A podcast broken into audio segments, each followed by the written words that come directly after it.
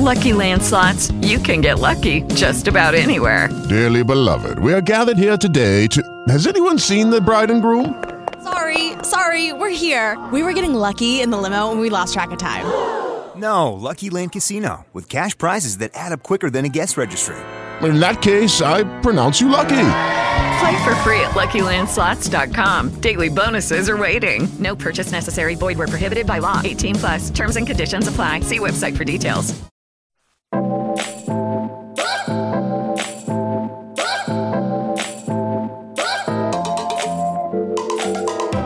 Listening to the Live from the Caribbean podcast, the show that brings the stories of island people making a global impact with your host, Pauline Joseph. Wow. So from Montreal, what was the next step? Ah, good question. What did I go after Montreal? Well, I had the summer of my life. I'll tell you that. Sorry, I, I went to Jamaica, and first time I went to Jamaica, that was like life changing, guy. I went to visit my roommate from college, Charlene Core, and my life changed forever. It really changed forever with that first trip to Jamaica. She introduced me to her friend Sean Paul, and I was like, oh my gosh, I love so many of your songs. And then he really hit. That was before the big hits, huh? I, I don't want to get that would have been 1998. You do the maths. And then what did I do? I came home to Barbados and I had my first set of jobs. So actually, this is a funny story to do with cricket. My first job was with a UN body, United Nations Drug Control Program, UNDCP. So I was kind of an intern there. And I remember I was working there, and that was the time the West Indies had the very famous test match against Australia here in Barbados. And when it came down to the fifth day, the government said everybody can go down to Kensington. You know, we're not opening government today because Brian Lara was at one end, Courtney Walsh was at the other, and it looked like we were going on to win this very historic cricket match, which we did big up Brian Charles Lara. So I remember telling my Belgian boss, "Hi, yes, sorry, I'm just gonna I'm just gonna be leaving about eleven o'clock because I'm gonna be going down to the Kensington Oval to watch the West Indies win this Test match." And he goes, I, "I'm very sorry. Uh, I'm very sorry. We're not allowing that." And I remember at the time thinking, "Oh, Kadir, poor him." He like he don't really understand what's going on. And I, I, I when talk about first job. I said, "Oh, I'm really sorry too, but I have to go." And off I went. Anyway, so I worked with him, as you could imagine, only a few months. And then I got my first real, real job, which was in the Ministry of Foreign Affairs in Barbados, in, in our government. I was working in the Latin America desk, so using my Spanish. Yeah, you mentioned that earlier that you have languages. What languages do you have? Fluently, I speak French and Spanish fluently. Conversantly, I speak Portuguese and Italian, and I speak a little bit of a few other things. I learned Italian more recently, but I love languages. French and Spanish were the ones that are fluent, and then I speak some Portuguese and some Italian, a little German, a little Scandi, those kind of things. You have to learn it more, more than ever because your country is now going to be a bilingual country in 10 minutes. You know that, right? I was in Trinidad the other day, big up Trin City. My, I have family living in Trin City, and we watched the news, and the news finish out to the news was like a, a Spanish soap opera. And I said, you see how quick culture has changed in full Spanish, you know, English um subtitles. I was like, we all your Trini and them, y'all better learn Spanish and quick too. Probably my greatest passion, and people think, oh, music or sport, but culture and language is probably my greatest passion. I remember when I first went to Trinidad, and of course I know your history, right, which is in direct contrast to Barbadian history, where we only ever had one massa. Thanks, England. That's why we're so boring. Anyway, but in Trinidad, I noticed that y'all had all of these wonderful expressions. And I just learned one the other day. You know, you'd say these things, and I was like, but il fait chaud. Like, that's direct from the French. I'm not doing it justice. Maxine told me one just the other day, and I said, oh my God, that is French for bad word or well, like you, y'all literally have French and Spanish still in your colloquial. You just don't know it because you don't speak those languages and that's what you say. But when you look at the English broken down, that is a direct relationship with the French and Spanish languages. You're absolutely right. Movoleng, as you know, you never heard of that. Why did you It's, why did you Trini think, oh gosh, why so Movoleng? man?" I is a half a Trini, and depending on when the situation suits me, I go that my Bajan side doesn't understand that. so there are moments when I would say words, and um, and my Trini friends were like, "Where did you get that from?" I'm like, "Oh shoot, sorry, that's the Bajan in me." So like the confusion has always be the Olia and the Wanna, you know that. yeah, that yeah, yeah, winner. but our our history is definitely one that we aren't taught enough of. yeah. Uh, and it should be something that should become become a little bit more palatable to the world we live in now. And sometimes, because I buy the books, but it's very hard to read. yeah, we have to celebrate it. We have to celebrate it. Okay, so, obviously, there, it was brutal how we came to be in this part of the world. But there are other parts about the resilience of us as people, uh, the richness of our culture. I mean, Trinidad and Tobago is ridiculous. The best street food and music culture, I would say, in the world for one little tiny island like that. I mean, unbelievable. It's world class. I agree. And I know that we don't understand what we have here, and people around the world are trying to figure that out. Like when you think about the fact that we have a Hindu, we have Diwali coming up, right? Yeah. We have every single religion is not just accepted, but it's recognized on yeah. a national level. Yeah. And we don't take pride in that because we take that for granted. Can I also say, I'd like to encourage everyone listening and yourself to go online and find Prime Minister Mia Mottley's speech to the IDB. It's called Time to Pivot. It's not long, it's 15 minutes. And I think it should be embossed and, and played in every school around this region.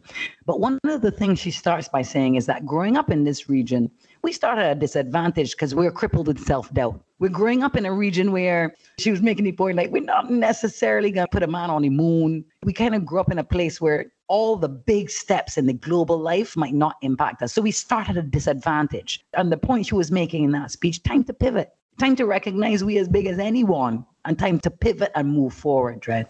It is the most inspirational thing I've heard from any leader anywhere in the world because that's not hard right now. You know, the best leaders in the world coming from the Caribbean right now we know what's going on in the rest of the world. Go and watch it. It's her speech to IADB. It's called Time to Pivot. Pauline here, under the advice of my accountant, I have to do this ad because this is a marketing expense. So if you care, go to acmarketingcaribbean.com. If you don't, just keep listening to the podcast. I appreciate you.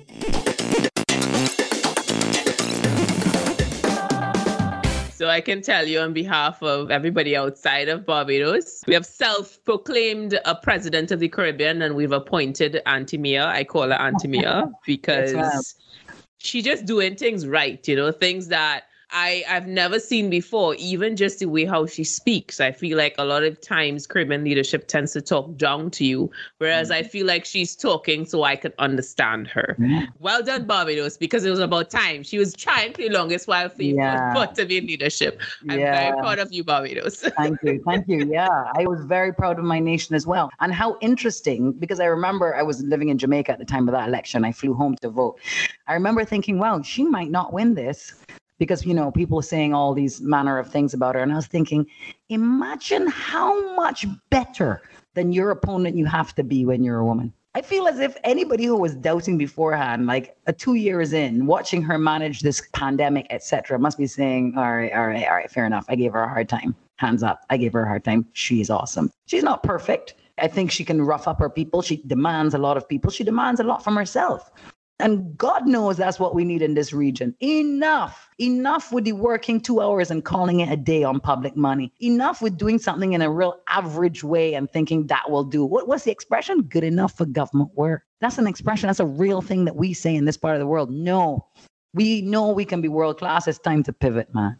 And I think that's a good segue into the conversation about what it means to be a woman in business. And I want you to speak on that because you're in a space. When I look at the radio stations in Trinidad, uh, you, you could correct me if I'm wrong if it's the same thing in Barbados, but I've stopped listening to radio in Trinidad because it's men, first and foremost, and the emotional intelligence is not on the high level. Physically, I'm not able to hear those things like there was a comment once saying how what I would never go to a woman who shaved her head. And this is around the time, this is literally in October. I remember it being a breast cancer month. And I was just like, what? So the media is important to how we view things. And if we don't have women represented in the media, how are you going to change that mindset? So, what have been your experience as a woman in the media space? Whenever anyone asks me, what's it like being a woman in sport? What's it like being a woman in media? I always say you can ask the question, what's it like being a woman? Because being a woman anywhere turns out makes a difference. Big up my girl, um, Nikki, who is uh, a wonderful broadcaster and morning personality out of Trinidad, who does a good job. And it's interesting that you talk about that point with the would never go with a girl with short hair. You see, I think what's missing regionally, certainly in Barbados, from the radio is intellect. So had that person said, you know what, I can be honest, I don't feel like a date a girl with a bald head. That is a great starting point for a wonderful discussion on hair, femininity, gender, this, that, right? It's a jump off point where you could hit five or six interesting discussion points that will engage your listenership that will involve several different positions because it's a pretty honest position, right? But just saying it like that and leaving it open ended is a worthless and a waste of time. You have to explain, first of all, about being a woman and femininity, but second of all, being a black woman, because hair is a big thing. And we talked briefly at the top of this podcast about my brownness. Being brown is one thing, but having, I put this in inverted commas, soft hair is a next not a thing, right? Because it turns out hair is the big identifier. Who knew? Well, turns out the world knew. I did not know. My mother and father also never really raised us in our home per gender. So it wasn't like Julian had rules at 16 that I didn't have at 16. I was a big shock to me when I got on the world and realized, hang on a second, why is no one listening to me? I'm making strong points. My voice is loud enough. And then slowly, of course, you over the years, you take enough blows, you realize, okay, it's difficult. It's difficult being a woman because you want to assert and use your femininity and sexuality. That's part of your identity. It's part of who you are. So if I'm interviewing Jofra Archer, he's going to get a few smiles from me. He is gorgeous, right? And long and lean and very successful. But he's not going to get more smiles from me than, say, Stafanie Taylor would right? She's also going to get some smiles from me. And I think that the issue with how men deal with women in a male dominated space like the media and like sports is that they are, God bless them, sort of caught between interacting with women in the way that they have been taught and acculturated and recognizing, hang on a second, but she's kind of my counterpart equal. So I don't know if I can really put her under this pressure. So there's some space in between there that has to be, you know, you can be a man, I can be a woman, and we can be ourselves, but we just have to be mutually respectful, you know, and talk about all the issues. So the same time I would talk about women's issues with hair, because that's a big one for women and black people, uh, black women being the space those two Venn diagrams intercept. But there's also lots of men issues. God bless them, right? They're not getting through school. They're not making any money. Women don't want them if they can't buy this and buy that. And they're kind of lost as well, under, trying to understand what their place is in this new like millennial world. Pauline here to let you know about Microsoft 365. As a small business owner, it has been a saving grace to my bottom line. Not only is it allowing me to operate my organization without having a rent expense, but I'm able to really understand the productivity levels of my team. So go Microsoft 365. Trust me. So, has there ever been a time where you didn't get that mutual respect your profession? Yes, actually ongoing. Ever been a time? Every single gig. When I was at CPL last year, I mean, no name, no blame, no lockup. You know, disrespect comes in many forms. And the worst kind of disrespect for me, for me, for my wampar, as we say in Barbados, me, Alex Jordan, is when you realize that somebody is so inculcated in thinking that women are lesser that it is their instinct and reaction. It's not something, not, I'm not asking after they've studied and thought it through. Their instinct is to disregard you or to put you down or to make fun of you. That's their instinct. And it enrages me at a game in the CPL, I went in the bathroom and bawled tears. I cried because if I didn't cry, I was going to blow up in there. I was going to curse people, blow up in there, pelt over things, mash up things. I was like, let this rage come out with some grace in this bathroom here. And yeah, and I just have, you know what is true about life? You got to suck that up. But you got to choose your battles. I'm not going to go back in there and say, Excuse me, I think you'll find that because I'm a woman, it's very different from me. I mean, everything, everything. I was the only woman in that broadcast. They had decided, obviously, we needed to be in a bubble. I applied for my makeup artist to get access to the bubble. She would wear hazmat, so we would do it outside, not even a moment's consideration. And I put it to you had a Mikey Holding, had a Tom Moody, had a Danny Morrison, needed a makeup artist, it would have been there without a blink. And of course, I knew I was right the whole time. As time went on, we saw more and more people have access to this bubble that was meant to be extra bulletproof, but my makeup artist couldn't. And truthfully, I still feel very strongly about that because I didn't ask to be a woman. I hate makeup. And if the world wasn't what it was, I wouldn't have to wear it like they're men. But actually, I have to wear it because we know that the more emphasis is placed on how women look. You know, give me a break. Even at 23, I'm not going on TV without makeup. So I felt like no respect was given to me in regards to how important and how vital that is for the production. It's not me wanting a favor, wanting to look pretty. It's part of my job. That was a curse word in between there. What do you do to keep motivated? And what drives you to stay in the Caribbean? When I was in London, I tried out for Sky Sports, and there were 64 girls and your girl had her hair blow dried, looked a million dollars. And this is news reading. This is a joke. I know I went and kill this. Anyway, first round get through, second round get through. We get down to four girls from 64. So I say, yeah, I'm the only woman of color in that, of course. I'm like, well, I got this because I know that I'm doing this well. Anyway, we did one more round, the four of us. And then the director called me into her office. It was a woman. And she said to me, Alexandra, I want to tell you, first of all, that I love your tone. She said, You remind me of Michael Holding. I could listen to you read from a phone book. I never forget she said that. And I sort of smiled. And she said, But Sky Sports is a Rupert Murdoch company. And being a woman and being foreign is too much for my viewers. And I just took her hand and thanked her. Because if I didn't get that gig, I go in home feeling like I can't, I'm not good enough.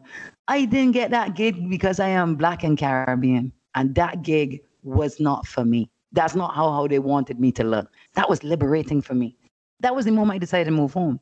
Not because, oh, F them, but because I was like, okay, I'm good enough to work anywhere in the world. Let me go and improve my region. Now, back to the point about what am I doing here?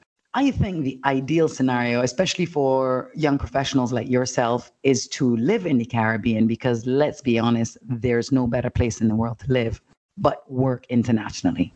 And if one thing Corona has given us is this perspective and this possibility and this realization that we can work anywhere in the world. And, you know, right now I'm trying to shape and garner my career that I obviously am based in Barbados and doing some work locally, thank God, and enjoying that. But I want my gigs to be around the world. I want to commentate cricket in New Zealand. I want to be in Australia. I want to be in London. I want to travel the world and work with international teams because that makes a big difference when I go onto a production and it's an international team and there are 38 people doing 38 jobs, you know, 37 of those people are excellent at their job. Excellent, which makes your job easier, makes you look better, for, certainly for TV. I can tell the difference just to look on the production and see how the team is, not just the person in the front. So I think we all Caribbean professionals deserve the opportunity to work with international standard teams. And you have the opportunity to do that. You just told a story about how you're, in fact, doing that from right here in Trinidad. But then the question remains for you am I getting enough from living and residing in the region? You know, because for me at my stage of life, I don't want to be in a big city. I don't want to be in North America or Europe. You know, if I could live in the Caribbean and earn foreign currency, that would be the ideal setup for me.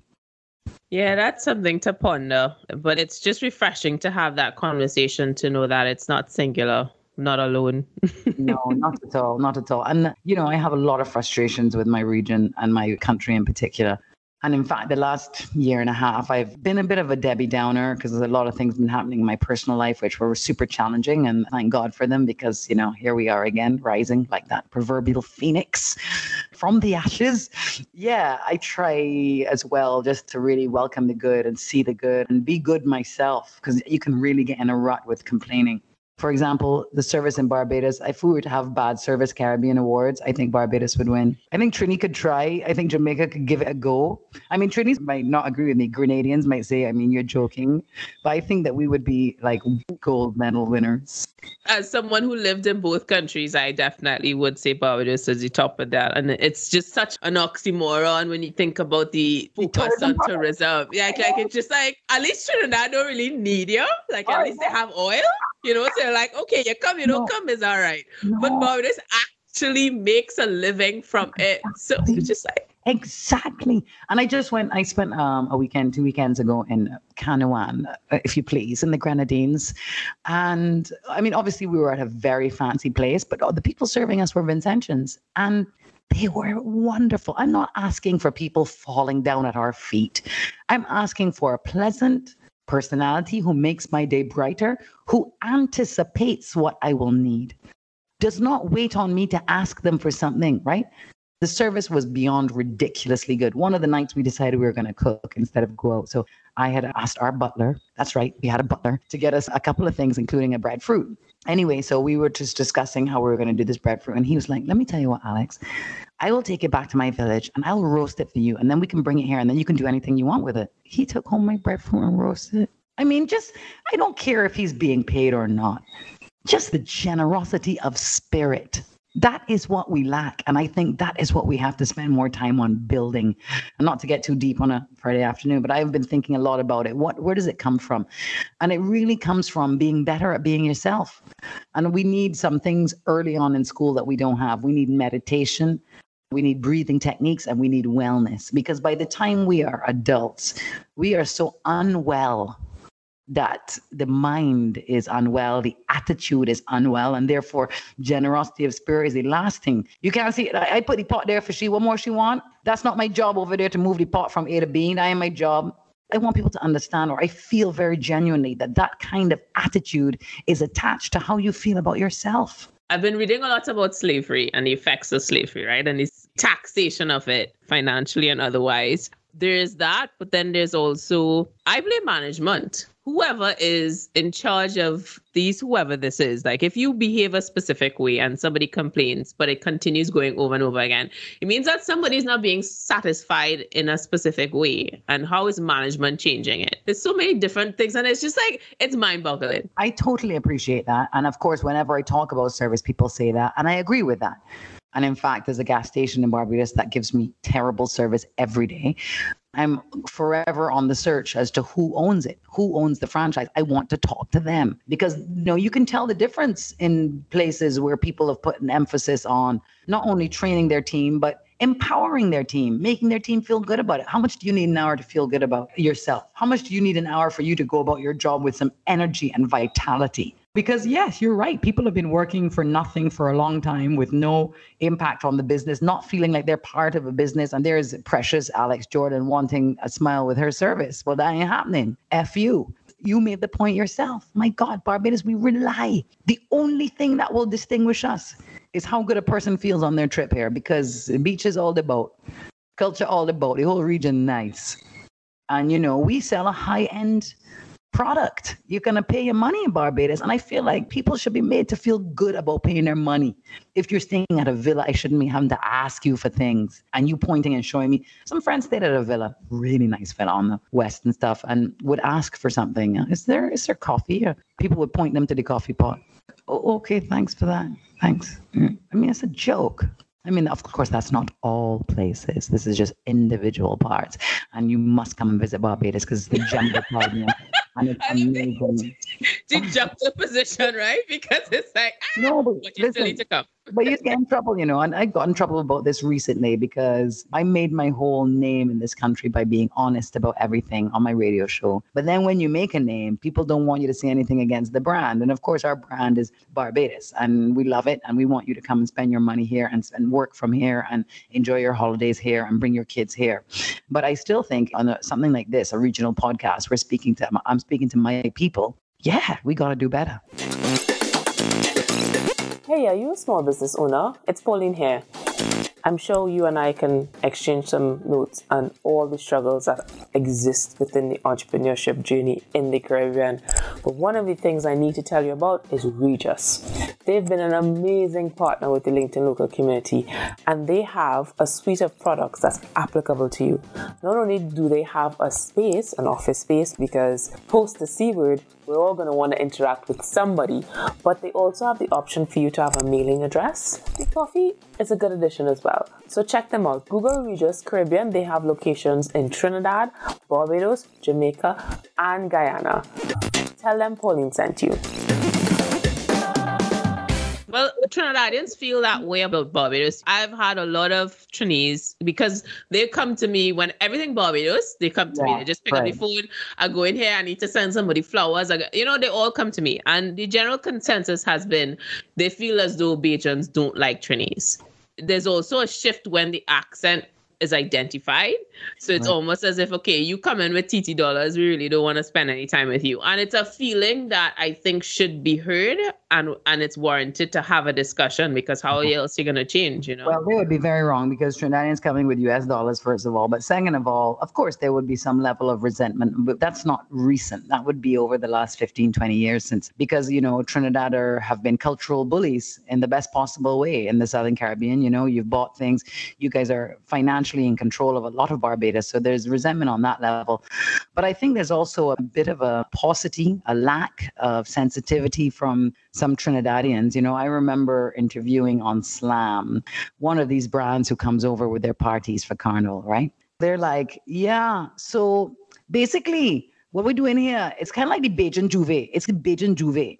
I said to him, I'm sorry, you realize you're on the radio in Barbados? Do you mean foreday morning? Because that name that we call it. That's what we're experiencing here. You should then say it's similar to our J'ouvert, obviously, and we are bringing this and that, but there's a kind of cultural hegemony that Trinis fling about. When last year went carnival, okay, respect due to carnival, but you know, have a little sensitivity when you're dealing with the poor cousin little cousin. so you just trigger something there because I am the owner of Collision Entertainment, something that I've had to put on side and pause, and I'm still emotionally going through it. And part of the reason is because Bajans supported Trinis because of that brand. And that was fine because it evolved into something that was more compatible with the diaspora. So we had 80% at some point in time UK and North America because we were the first 40 morning band to be completely online. But then I just saw that shift of, well, this is a specific brand that everybody associate with Trinidad Carnival, so we're just going to support that person. Yeah. Um, so there's so, that's so intricate and complex. I don't it have I, think I don't have the mental capacity. I think it's about sensitivity. You know, if you're yeah. born in the United States, it's a bit OTT for you to be like, I'm a proud American because it's big and it's powerful. So when a Trinidadian comes to a place like Barbados, I feel like well, when I go to Trinidad, let me speak from my one part. When I go to Trinidad, I am like, this place is amazing. Well, I've never eaten anything better than doubles. The avenue is the most fun I've had in my life. Look at this panyard. Can you feel it in your bones? Wow, look at this mailing fashion. These people are world class. Every corner that I go, I am looking to see what is good about Trinidad. And I think that when you're the bigger nation coming into the smaller nation, that's even more important to at least sort of communicate to locals that you can see their value and appreciate being there and feel a sense of privilege to be part of this community now. And then we move from there. It can't come in with head swinging, you know? You can't come in with the big bad club and club everybody over the head. There has to be some. it's an insecurity, right? Regionally, now this is a bigger discussion, and then we don't have time for this on this podcast. But re- regionally, CARICOM region, we have a lot of insecurities. You know, I told you about how I identify as a West Indian, and when somebody from Grenada does something, I'm like, you see how we did that? I'm so excited. When I lived in Jamaica, that was not the case. Jamaicans do not see the region like that. The Jamaicans see the region as, as Jamaicans. Okay, let's not get confused. They might enjoy carnival and stuff, but they have a very certain separation between what is Jamaican and the rest of the region. They don't even visit the rest of the region as much. That is different from how we feel. Maybe because we're smaller. Maybe because we feel like association with those bigger countries is a good thing for us. But I think there has to be some measure of sensitivity when you're moving in the region. It is your home. But of course, it's hundreds of years of resentments to overcome. Well, I have this book on CARICOM actually and the building of it. And it's interesting how we tend to want to separate ourselves from a leadership perspective when we have more to gain if we come together. Like, if it's one thing cricket has shown us, you know? I definitely agree. Uh, greed is greed will be our downfall. I mean, if we could if we could have the single market and economy and people could actually get that working, it's just a no brainer that we would be more powerful as a combined unit. So let's shift to some of the things you discussed earlier about remote, right? What advice would you have to people exploring remote working for the first time? do as I say, not as I do. You need a good routine. You need to really institute a good routine in your day because I have to tell you, I have been a very bad remote worker. When I stopped going into an office or having like a structured day, it was it's terrible. My productivity dropped tremendously. So I would say you have to be very disciplined about how you go about your day because it's a bit like golf. You can cheat, but you're only cheating yourself. The same with remote working. If you don't put in the hours that you need to do, you just won't do as efficient a job. That would be my one advice. And two, yeah, time to pivot. Back to Mia's speech. I mean, everything is upside down, all's change. 2020, the summer of 2020, we had to look at ourselves in the mirror, and I say we collectively as a globe, and say, okay, we have to slow down. We have to stay in one place. We have to come to a halt and we have to really examine ourselves. So take the opportunity. That would be my other piece of advice. Take the opportunity of this change in routine, just a bit of a shift in how we've been living our life for the last, I don't know, 100 years or whatever. And see maybe what you could do better or what you could do differently or what you might enjoy doing more than what you've been doing in the last little while. So you mentioned golf. I want to ask, what does get the heart pumping? For me, I swim, ride, run to the point where everybody thinks I'm mad. I did a half Ironman in China last year. Uh, wow. What is your equivalent? ah, wow. I, I have done some distance running, although I'm kind of off it now. I've only done a half marathon, but I, I enjoy that kind of running. That's interesting. I wish I had more time for to do. I would like to do some triathlons because I cycled every day in London. I'm a decent runner. I'm a good swimmer. So I think that would be very good. But I don't. I do the bowspring. It's kind of a mind body practice. I do an hour a day and I meditate and I play squash and I play golf. And you know, people say, "Oh, golf's not physical." That's because they don't play golf. Weren't you on the national team or something? And were you doing squash I, for a yeah, while? I played squash for Barbados. Yes, junior golfer and junior swimmer too if you were appointed the CARICOM role, you're head of CARICOM, what would be the first thing on your to-do list? I think I would work on self-confidence. I would work on finding uplifting interesting stories about regular people throughout the region who are doing extraordinary things. I think self confidence is one of our biggest challenges across the region. Not only individually that we lack confidence, but as a nation and as a region, we lack confidence. Confidence building program 101. I would call it Operation Confianza. Multilingual at that. How influential do you believe your Caribbean upbringing is to where you are today? And is there anything in particular that stands out? Oh my goodness, so fundamental. Uh, so fundamental. I'm a Caribbean person and, and that is who I am. I loved Minshall's piece, I am Caribbean. That's who we are. My freedom, I'd like to think I've made a career on being myself, really embracing my personality and letting it shine, warts and all, you know, love me, hate me. And I think that's quite a West Indian thing. You know, we live, obviously, I love that song. Then people coming down, dancing to a song. Oh, and he says, people live a hundred, what is it, a thousand years and never feel this free. And I think that that's really what a Caribbean upbringing did for me. And remember, zero to 16, I had no internet. So I think back now to when I would be floating in the sea. At the time, it was where Rihanna's big match and building is now, the Sands. But before, eh, there was nothing but casuarina trees there. And I remember being maybe eight or nine or 10, floating in the sea with my mom on the beach saying, Time to go. And I was pretending I didn't hear her. But at the time, I look back and I was definitely meditating. I was floating and I could hear the wind through the casuarina trees. And it was just the perfect moment. And that level of freedom and I define freedom as a lack of anxiety, absolute absence of anxiety. I think that that is directly from my Caribbean outdoor upbringing. And I think on that note, that's the best way to end this live from the Caribbean podcast. Maybe I'll convince Alex to do a LinkedIn live session and you can get to see her this time. yeah. She's quite, I, I, she's a mixture Caribbean.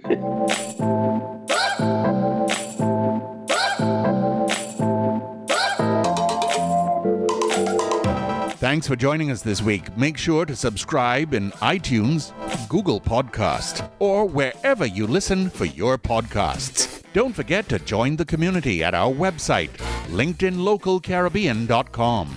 If you liked this show, you might want to check out our next LinkedIn Local event by following the hashtags on LinkedIn. Search for hashtag LinkedIn Local Caribbean.